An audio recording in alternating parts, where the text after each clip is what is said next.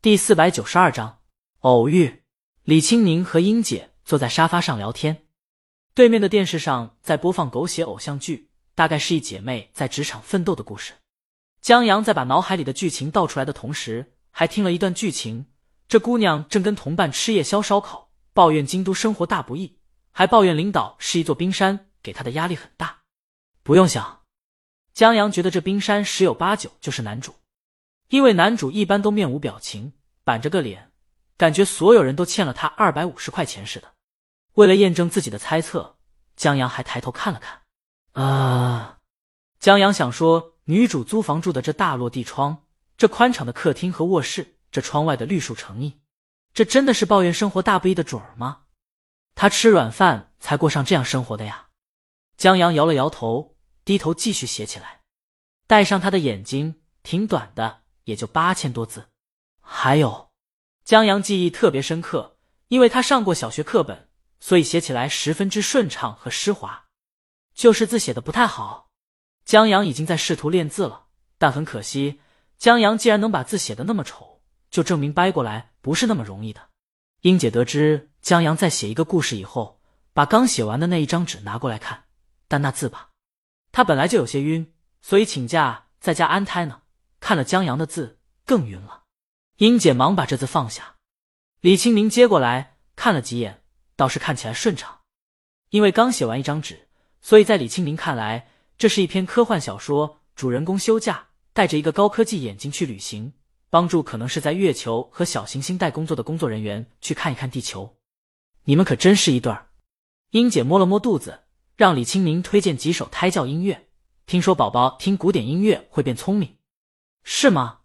李清明看着英姐的肚子，她不觉得听胎教音乐有用，但要是能让母亲状态好一点的话，听一些舒缓让人放轻松心情愉悦不那么焦虑的音乐也无妨。李清明就给她推荐了几首古典音乐。英姐一边听李清明说，一边去搜索。她放了一首。英姐觉得有效果，她感觉到孩子踢她了。英姐还让李清明摸摸。李清明摸了一下，什么都没感觉出来。英姐轻摸了摸肚子，一脸慈爱。你和江阳是不是还得等几年才要孩子？英姐知道明星肯定不会早怀孕。李清明瞥江阳一眼以后，轻轻应了一声，过几年吧。主要还是因为江阳，他还没做好当爸的准备。然后李清明也没做好准备，万一江阳到时全部注意力在孩子身上怎么办？英姐看到李清明瞥了眼江阳，满是宠溺。再看李清明，她现在面对自己，侧靠在沙发上，手臂轻支在沙发背上托着下巴，正好把白皙的脖子和耳垂露出来，耳垂上的金色流苏耳环衬托着气质优雅。英姐也看一眼江阳，她正奋笔疾书。英姐一想到宁姐要给这小子生孩子，真便宜这小子。江阳没听到。李清宁看着在忙的江阳，轻轻笑了笑。正聊着，侯斌进来了。江阳问他，怎么回来了？不当眼睛了？侯斌，他爸回来了。他和葡萄现在还是偷偷摸摸的，不敢让葡萄他爸知道。因为葡萄说过，他爸更想让他跟一个知根知底的人谈恋爱。江阳懂，这就跟江阳走在路上看见3只大鹅一样，若是自家或者邻居家养的，大概还放心。但要是碰到陌生的大鹅，总要谨慎很多，或小心试探，去赌不会扑自己，或转身离开。命若琴弦的人，总要谨慎一些。侯斌回屋换上工作服，去送外卖。肖阳加班，估计我们晚上回来就在12点了。英姐，不用准备我们的饭。英姐答应一声。又过一会儿，江阳停笔，写完了。英姐正在啃苹果，这么快？她就不看了。孕期本来就容易视力模糊，正好时间不早了，王刚也快下班回来了。江阳和李清明就不陪英姐了，他们起身告辞。在出门后，江阳关上门，李清明挽着江阳胳膊刚要下楼，见一大妈搀扶着葡萄上了台阶。江阳和李清明等了等，大妈估计是葡萄他妈，见他们从对面的门里出来，好奇地打量他们。江阳朝他们点下头，带他们进了对门以后，他们才下台阶，关上门。葡萄他妈惊奇，葡萄，刚才那个大明星从对面出来了。他妈可以肯定，那就是葡萄特别关注的明星。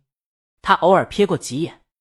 还有就是，刚才在楼梯碰到，他们站在那儿等他们母女俩上楼梯时，葡萄他妈观察得很仔细。那姑娘外面套一件风衣，里面上半身灰色针织衫，下半身黑白相间的半裙，身段衬托得特别好。还有那安之若素等待的优雅。他现实中还从来没见过这么有气质和好看的人呢。葡萄笑着说，对呀，鲤鱼。他摸索着，我早告诉你了，对门住的不是不三不四的人，他们认识大魔王。其实葡萄也为侯斌做过铺垫的。他说了对门的人很多好话。最大的杀手锏就是对门的人认识大魔王，有明星作为朋友做背书，可以提升父母的信任度。只是父母都不大相信。他刚才让妈妈扶着去院子里转悠，就想制造这样的偶遇。可是大魔王进去以后迟迟没出来。他都以为刚才和侯斌分开，各回各家，再出来时错过了，鲤鱼已经离开了。葡萄都打算放弃了，想不到回家时碰了个正着。这下好了，事实胜于雄辩。不过他们还奇怪，明星的朋友怎么会租房？葡萄，所以他们都是好人啊。他妈还没想明白这个道理，忽然一拍手，记起了什么，你在这儿待着，等妈呀。接着葡萄听到他妈一阵翻箱倒柜，然后出了门。李青宁已经坐到车里了。江阳去后备箱拿了几瓶水，刚打开门，见刚才搀扶葡萄的大妈追了过来。江阳纳闷，阿姨，怎么了？阿姨说她闺女是鲤鱼的粉丝，想要一个签名。李青宁又下了车，把墨镜推上去，接过大妈的纸笔签了名，还给她的时候说，谢谢阿姨。葡萄他妈忙摆手，应该我说谢谢。他让开路，江阳向他摆手再见，他们这才坐上车，系上安全带，启动车子。葡萄他妈目送车子在斜阳下离开，看了看手里的签名，真好。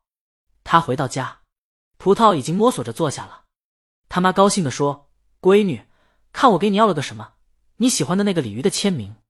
他的语气中还有一些炫耀。葡萄早有签名了，侯斌送给他的，他还有安远乐队盲文签名吗？不过他没说，接过来，谢谢妈妈。葡萄他妈很有成就感，这明星好，一点架子也没有，给我签名还谢谢我呢。他念着好，小坐一会儿就去厨房做饭了。葡萄心里吃了蜜一样甜。他想，妈妈既然觉得大魔王好，应该对对门的人放心一些吧。